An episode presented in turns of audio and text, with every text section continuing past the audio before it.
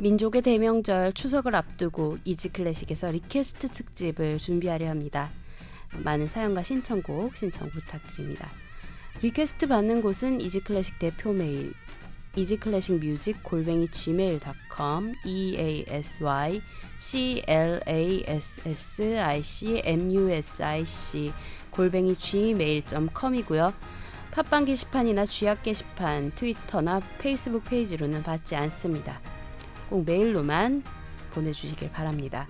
정성 어린 사연과 신청곡 9월 16일까지 받겠습니다. 많이 많이 보내주세요.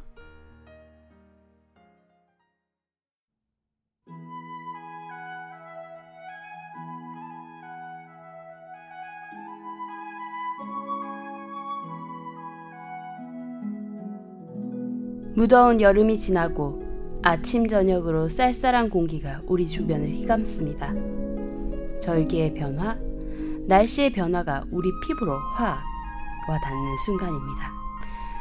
음력 8월, 양력 9월 9일 경인 백로는 24절기 중 한 절기입니다.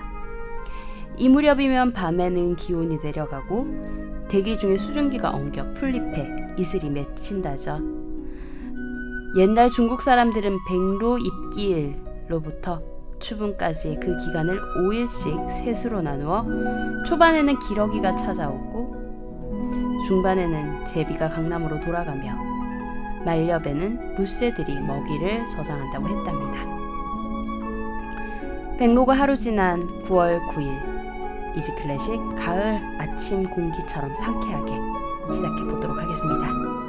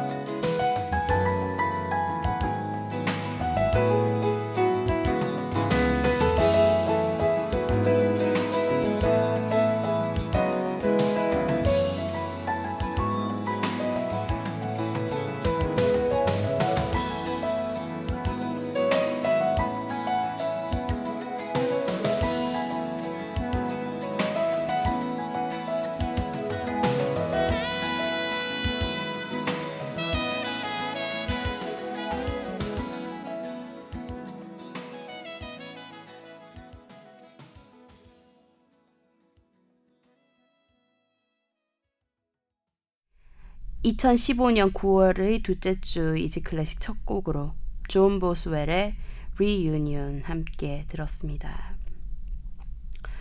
이제는 정말로 가을이 우리 곁에 온 것 같습니다. 아침 저녁으로는 좀 쌀쌀하고 춥죠. 음. 저도 어제까지는 창문을 아주 조금 틔어놓고 잠자리에 들곤 했는데요. 아침엔 추워가지고 저도 모르게 몸을 이렇게 동그랗게 웅크리고 있더라고요. 계속 짧은 바지만 입고 다녔었는데 음, 요즘은 아침 저녁으로 쌀쌀해진 탓에 긴 바지를 여름 이후로 처음 꺼내 입었고요. 어딜 가나 가디건은 하나씩 챙기고 그렇게 다니고 있습니다. 어, 아, 어제 저기 올림픽 공원에서 콘서트가 있어가지고 갔다 왔는데 네, 밤엔 확실히 추워졌어요. 네. 환절기가 다가오니 일단 저는 음, 이지 클래식 녹음에 지장이 없도록 어, 최선을 다해서 편도를 보호해 보는 걸로 해야겠네요. 어, 뭐 항상 주의를 기울이긴 합니다만 좀 더 특별하게 신경을 써서 관리를 해 보도록 하겠습니다. 작년 가을 겨울에 두 번 정도 쉬었었죠. 목이 안 좋아서 어쨌든 관리를 해 보도록 하겠습니다. 근데 확신을 못 하겠네요, 저도. 네, 그리고 우리 이즈 클래식 청취자 여러분들도 건강 관리 잘 하시길 바랍니다. 환절기에는 아무래도 일교차가 커서 그런지 잔병치레, 감기 이런 거 굉장히 많이 하게 되잖아요. 건강 관리 잘 하시고 잘 챙겨 드시고 네, 그렇게 지내셨으면 좋겠습니다. 자, 오늘 방송 시작해 보도록 할게요.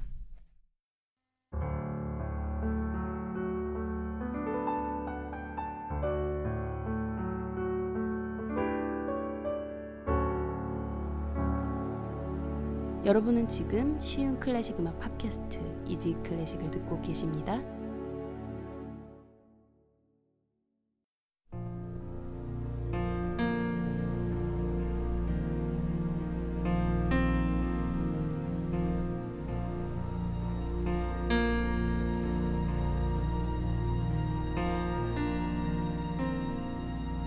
Who can say? Maybe you're still here. I feel you all around me. Your memory so clear. Deep in the stillness, I can hear you speak. You're still an inspiration.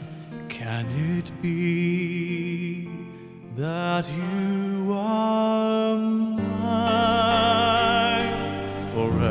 forever, love? And you are watching over me from up above.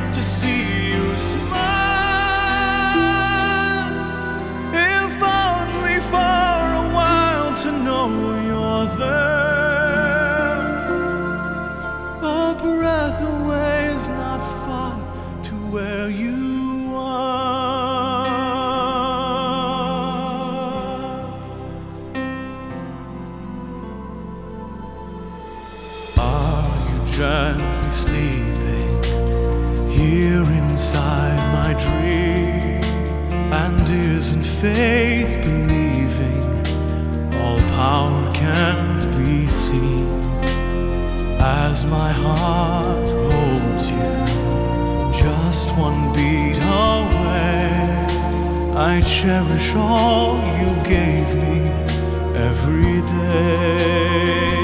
Cause you are mine forever, love, watching me from up above. And I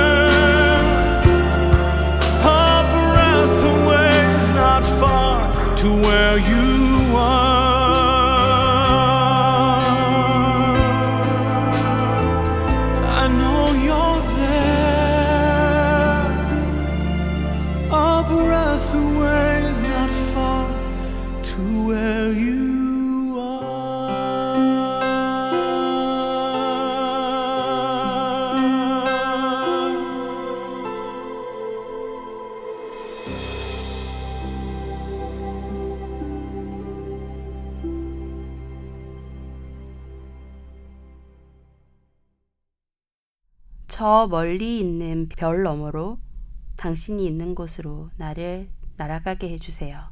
나는 오늘 밤 당신의 미소를 보고 싶어요. 당신이 거기 있는 걸 아는 잠시 동안만이라도 당신이 있는 곳까지는 그리 멀지 않아요. 단숨에 달려갈 거예요. To where you are. 아, 파페라 가수 조시 그로반의 목소리로 함께 했습니다. Easy Classic 들으실 수 있는 방법 알려드릴게요. 안드로이드 휴대전화 사용하시는 분들은 구글 플레이 스토어에서 팟빵 쥐약 어플리케이션 다운받아서 Easy Classic 검색하시면 들으실 수 있고요. 아이폰 사용하시는 분들은 앱스토어에서 팟캐스트 팟빵 어플리케이션 다운받아서 Easy Classic 검색하시면 들으실 수 있습니다. PC에서 접속하시는 분들은 팟빵 사이트에서 Easy Classic 검색하시면 들으실 수 있고요. 방송에 대한 질문, 건의사항, 광고 문의를 비롯한 모든 문의들은 메일로 보내주세요. easyclassicmusic 골뱅이 gmail.com e a s y c l a s s i c m u s i c 골뱅이 gmail.com입니다. 방송 업로드 공지 및 Easy Classic의 새로운 소식들 만나보실 수 있는 트위터 계정은 easy underbar classic이고요. 페이스북 페이지는 페이스북 검색창에서 한글로 Easy Classic 검색하시면 됩니다. 트위터는 팔로우, 페이스북은 좋아요 누르시고 Easy Classic의 새로운 소식들 쉽게 만나보세요. 아이튠즈 팟캐스트와 쥐약 어플리케이션에서는 간단한 선곡표 바로 확인하실 수 있습니다. 하지만 팟빵 어플리케이션에서는 선곡표 지원이 되지 않아요. 그래서 선곡표 궁금해하시는 분들을 위해 블로그에 자세한 선곡표 올려드리고 있어요. 선곡표가 궁금하신 분들은 인터넷 주소창에 easyclassic.blogspot.kr e a s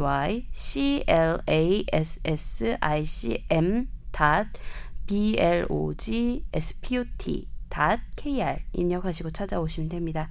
많은 관심과 참여 그리고 문의 부탁드릴게요. 지금 추석 특집을 위한 사연과 신청곡 받고 있습니다. 메일로 받고 있으니까요. 많이 많이 참여해 주시길 바랄게요. 생각보다 참여율이 좀 저조한 편입니다. 지난 설 특집보다도 훨씬 더 어, 참여가 저조한 편이니 보내시면 거의 다 된다고 보시면 됩니다. 음, 뭐 어떤 분들은 또 그 청취자분들 자신이 가지고 있는 음원들을 또 같이 첨부해서 보내주시는데요. 꼭 그렇게 하시지 않으셔도 제가 적당히 찾아가지고 있는 음원이면 같이 틀어드리도록 노력을 하겠습니다. 어쨌든 많이 많이 신청곡 보내주시고 또 사연도 보내주세요. 어떤 경로로 이지 클래식을 접하게 되었고 그리고 어, 어떻게 듣고 있으면 누구와 또 듣고 있는지 또 언제 또 자주 들으시는지 그런 것들도 좀 궁금한 편이고요. 어, 뭐 일상에 대한 소소한 얘기들 그런 것도 올려주시면 좋을 것 같아요. 특별하지 않아도 좋습니다. 그냥 소소한 그런 사연들, 일상들 공유해 주세요. 오늘 Easy Classic에서 함께할 음악가는요. 바흐 specialist로 잘 알려진 피아니스트 글렌 굴드입니다. 음, 그 연주한 곡 듣고 이야기 시작해 볼게요. 베토벤이 작곡하고 리스트가 피아노 곡으로 편곡한 베토벤 교향곡 6번 F장조 작품 번호 68 전원 네, 리스트 설 번호로는 464-6 피아니스트 글렌 굴드의 연주로 듣고요. 바흐 specialist 글렌 굴드의 이야기 시작해 보도록 하겠습니다.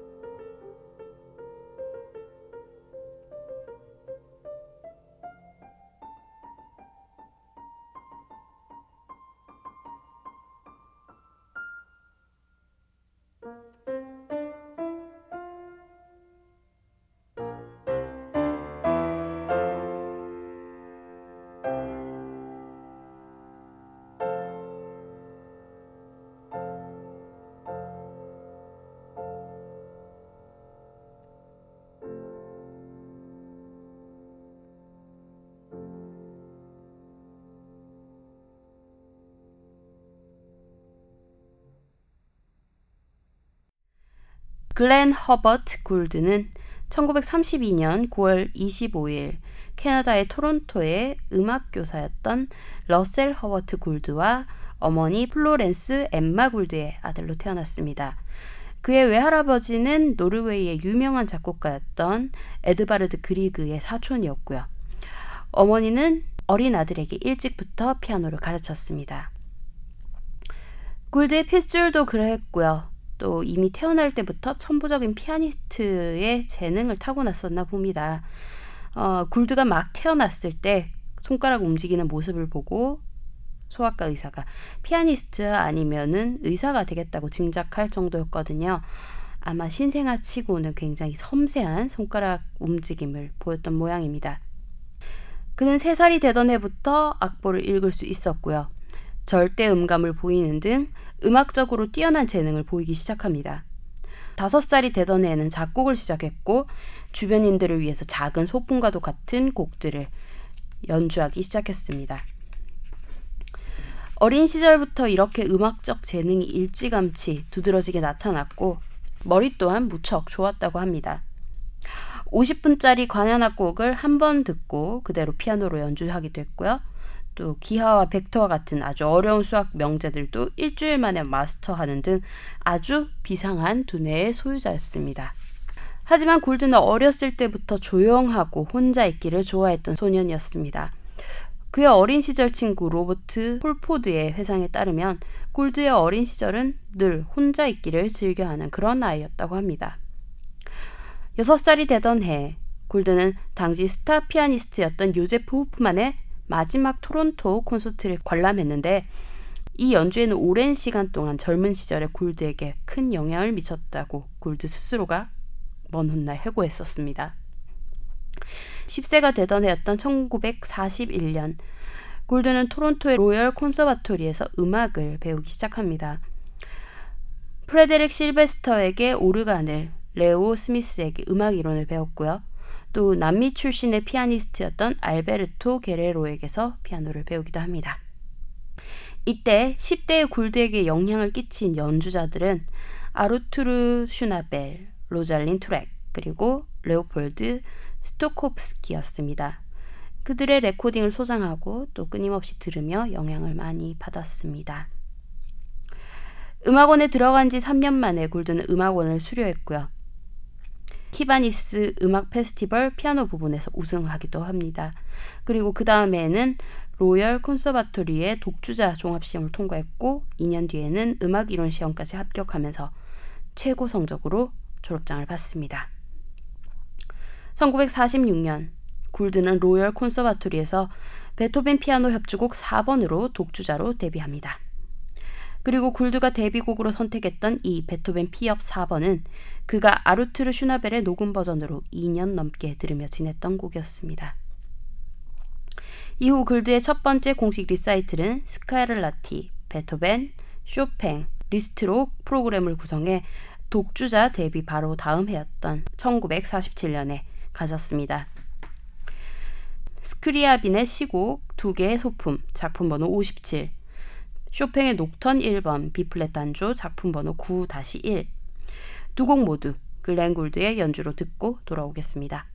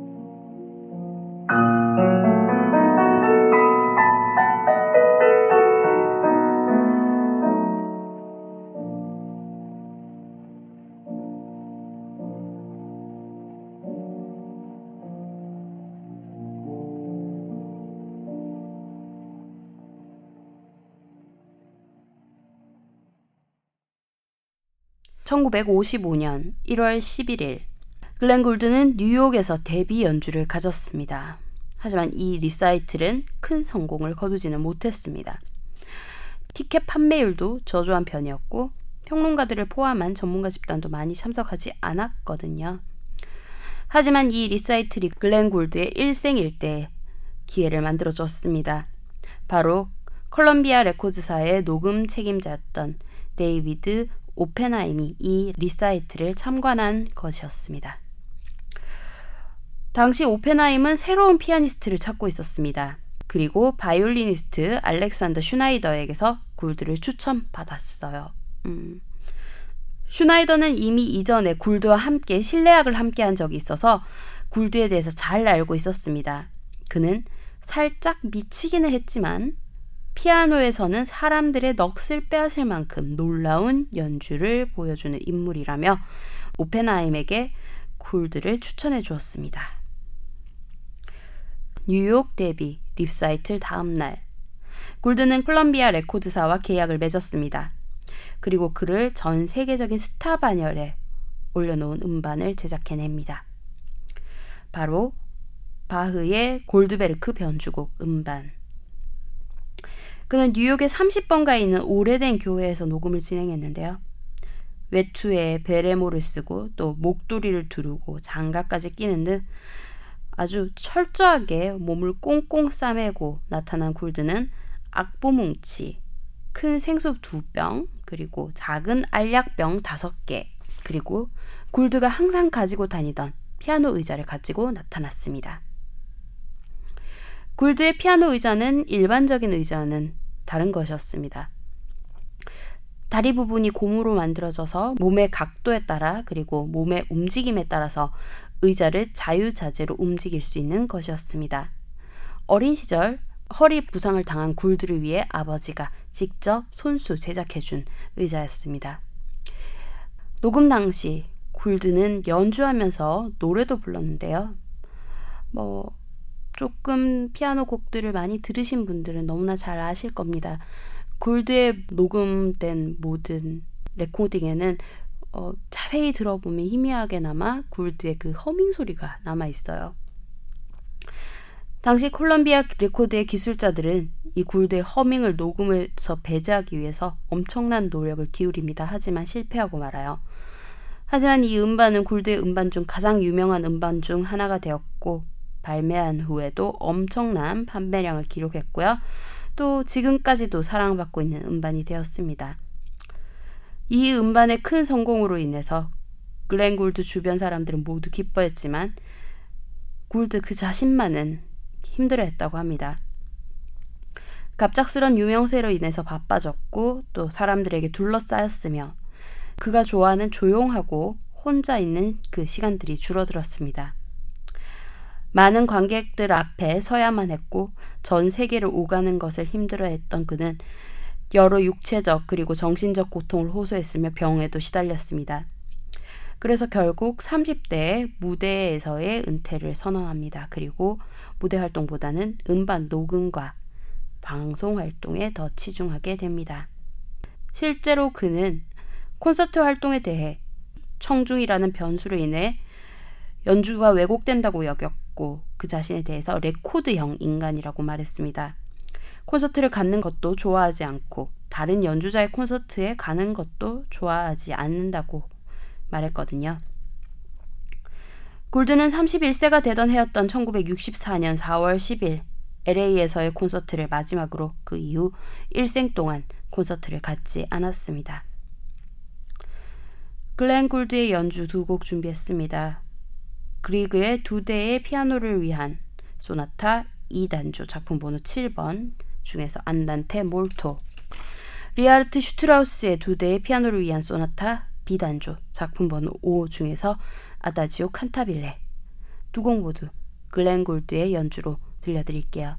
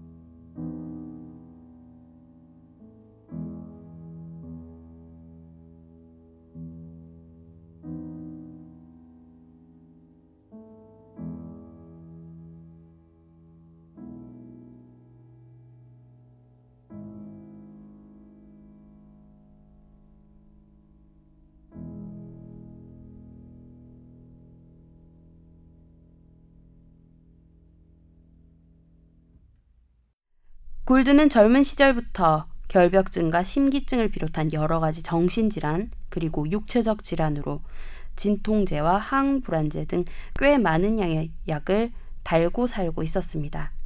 그래서 그로 인한 부작용으로 인해 건강을 잃고 고통을 또 호소하기도 합니다. 그의 말년 연주 영상을 보면 손가락이 가끔 이상하게 반응하는 것을 볼 수가 있는데 어떤 이들은 이런 반응들이 약물 부작용 때문이라고 주장하기도 합니다. 실제로 굴드는 일기에 자신의 손가락 이상을 호소하기도 했었고요. 굴드의 50번째 생일이 이틀 지났던 1982년 9월 27일. 그는 심한 두통을 호소한 후 뇌졸중을 겪었습니다. 그리고 그 이후 그의 건강 상태는 빠르게 악화됩니다. 골드의 비서가 의사를 불렀지만 의사는 큰 병원 응급실에 가라고 했습니다. 하지만 굴드는 병원이 세균들의 창고라며 가는 것을 무척 싫어했었고 집에서 계속 버티고만 있었습니다.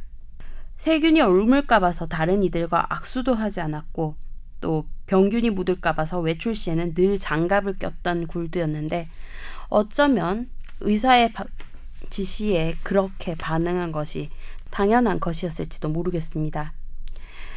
그러자 상태가 악화되었고 뒤늦게 토론토의 제너럴 병원을 찾았지만 이미 사태는 돌이킬 수가 없었습니다. 골드는 뇌사 상태에 빠졌고 1982년 10월 4일 11시 30분 의료진은 골드의 아버지 동의하에 골드로부터 호흡기를 제거했습니다. 그의 나이 50살이었어요. 굴드는 죽기 전 자신의 장례식에는 조문객이 별로 오지 않을 거라고 예상했지만 그의 장례식에는 3천 명이 넘는 조문객들이 찾아 이 위대한 피아니스트의 죽음을 애도했습니다. 유해는 캐나다 토론토의 마운트 플레즌트 공원 묘지에 안장되었고요. 묘비에는 글렌 굴드 1932년에 출생 그리고 1982년에 사망했다는 그 연도 아래 바흐의 골드베르크 변주곡의 아리아 악보 몇 마디가 새겨졌습니다.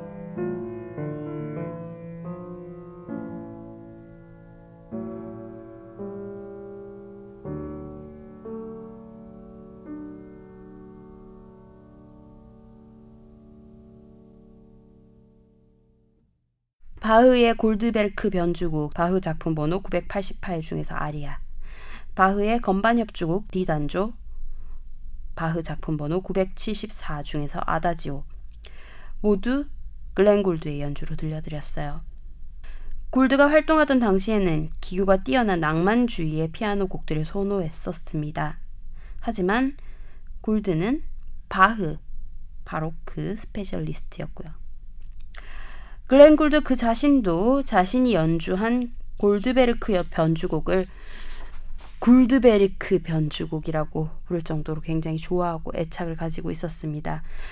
특히 바흐 음악에 특화된 연주자였음은 뭐 더 이상 설명하지 않아도 앞서 여러 차례 언급해드렸기 때문에 잘 아시리라고 생각합니다.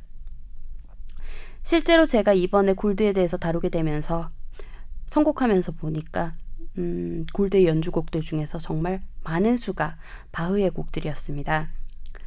하지만 그에 비해서 골드는 다른 낭만파 사조의 음악들을 좋아하지 않아서 낭만파 음악에 대해서 이렇게 밝히기도 했습니다. 19세기 전반부에 쓰여진 독주 기악곡들은 베토벤의 작품들을 제외하고는 모두 보잘것없는 실패작들이라고 말하며 이러한 일반화는 쇼팽, 리스트, 슈만 등에도 해당된다고 했습니다. 초기 낭만파 작곡가들은 페달 사용이나 또 극적 효과를 내는 것, 사방팔방 음표들을 흩뿌려 놓을 줄은 알았지만 음악들이 공허한 전시 효과로 가득하고 세속적이며 쾌락주의적인 경향이라 자신에게는 별 흥미가 안 붙는다고 하면서 말이죠. 그러면서도 또 곡다운 곡이 없다고 또 아주 혹평을 했습니다. 굴드는 자신이 음악을 접할 때 중요하게 생각하는 포인트들은 화성과 리듬의 다양성 그리고 대위법이라고 생각하는데 낭만주의 음악들은 그렇지 않은 음악들이라고 얘기한 셈이죠. 그의 레퍼토리에는 고전주의 곡이나 낭만주의 초중반의 대표적인 곡들은 거의 찾아보기가 힘듭니다. 하지만 낭만파 후기에 현대음악의 성격을 어느 정도는 가지고 있는 리하르트 슈트라우스나 쇤베르크 등의 작곡가들의 곡들은 또 연주를 했었는데요. 뭐 그것조차도 많은 수는 아니었습니다. 또 뭐 아주 낭만파 음악을 연주하지 않았던 것은 아니라 음, 연주를 하기도 했는데요. 하지만 굴드의 연주는 너무나 빠르거나 혹은 또 느리거나 아니면 해석을 굉장히 난해하게 해서 전문가들에게 아주 비판을 많이 받는 편이었습니다. 글렌 굴드는 예술에 대해서 이렇게 얘기합니다. 예술이란 내적 연소다. 천박하게 밖으로 드러내 대중들에게 과시하는 것은 아니라고 믿는다. 음악의 목적은 아드레날린을 순간적으로 분비하는 것이 아니라 평생에 걸쳐서 경이롭고 고요한 상태를 점진적으로 구축해 가는 것이다. 그리고 그가 생각하는 예술의 기준에 가장 잘 부합한 것이 바흐였을 겁니다. 그리고 바흐는 굴드가 선호했던 또 음악적으로 중요하게 생각했던 포인트였던 대위법의 대가였습니다. 어, 또 앞서 굴드가 평가했던 낭만파의 음악과는 또 많이 다른 세계의 음악을 했던 그런 작곡가였고요. 평생을 교회 음악을 작곡하는 데 헌신했던 바흐였기 때문에 다른 낭만파 음악가들과는 달리 세간의 시선을 끌기 위해 과한 테크닉을 부릴 필요가 없었죠. 그런 이유 때문이었는지 확실히 그가 남긴 바흐 녹음의 양은 어마어마합니다. 그리고 그가 남긴 음반들은 단 하나도 절판된 적이 없고요. 지금까지도 왕성하게 팔려나가고 있습니다. 글렌 굴드는 스비아토슬라프 리히터, 구스타브 레온하르트 등과 같이 이름을 나란히 올리며 바흐를 입문하기 위해 들어야 할 연주자로 손꼽히고 있습니다. 2015년 9월 둘째 주 바흐의 창조적인 해석자였던 피아니스트 글렌 굴드에 대해서 알아봤습니다. 오늘 알아본 것보다 좀 더 구체적이고 또 자세하게 글렌 골드에 대해서 알아보겠다 하시는 분들을 위해서 그에 대해 다룬 영화 한 편 소개해 드리겠습니다. 1993년 프랑소와 지라르 감독 작품 글렌 골드에 관한 32개의 이야기입니다. 32개의 짧은 에피소드로 그의 삶을 소개하고 있는 영화고요. 역시 예상하신 대로 글렌 굴드의 피아노 곡과 함께 하실 수 있을 겁니다. 오늘 마지막 곡으로 바흐의 건반 협주곡 1번 D 단조 바흐 작품 번호 1052 중에서 1악장 알레그로 준비했어요. 레너드 번스타인의 지휘 피아니스트 글렌 굴드와 컬럼비아 심포니 오케스트라의 연주로 들려드리면서 인사드릴게요. 평안한 한주 보내세요.